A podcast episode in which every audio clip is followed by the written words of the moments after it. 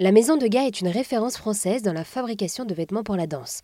Dans le Lot, cette maison confectionne les tenues des petits rats de l'Opéra de Paris. En 2016, Aurélie Frappaz a racheté cette maison et œuvre depuis pour faire évoluer cette entreprise. Elle préserve ainsi le savoir-faire de cette fabrication si particulière.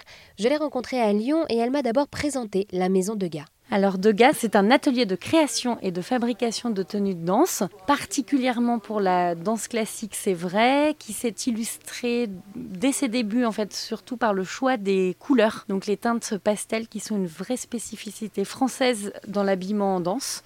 C'est assez unique même euh, au monde. Enfin, il y a plein de petites choses où on a finalement la signature de Degas à travers les tenues qui sont, euh, qui sont fabriquées donc dans l'atelier qui se trouve maintenant euh, sur Catus. Et à vous, il vous tenait à cœur de préserver ce savoir-faire français de la maison de Degas quelque part, c'est pas un choix en fait. Si Degas, Degas doit rester français en fait. Si l'entreprise, euh, on est, si un jour on est obligé de délocaliser d'une manière ou d'une autre, en fait, c'est toute l'âme de la marque qui s'en va avec. Enfin, pour moi, c'est, c'est pas un choix. on est obligé. Et alors du coup, voilà, quels sont les défis aujourd'hui qui s'imposent à vous pour préserver ce savoir-faire français?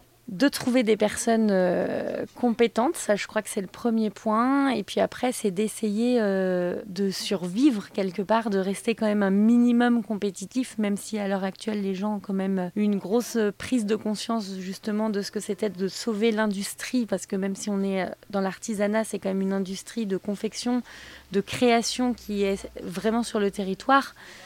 Mais euh, oui, pour moi, le plus gros enjeu, c'est ça, c'est d'avoir les armes pour pouvoir dire on est compétitif, on exporte aussi, donc c'est bien qu'il y a quand même quelque chose euh, à garder, à sauver, mais euh, voilà, qu'on nous aide à, à, pouvoir encore exister et survivre. Eh bien, merci beaucoup Aurélie. Vous êtes donc responsable de la maison de Gars qui confectionne des tenues de danse à Catus dans le département du Lot. Au revoir et merci.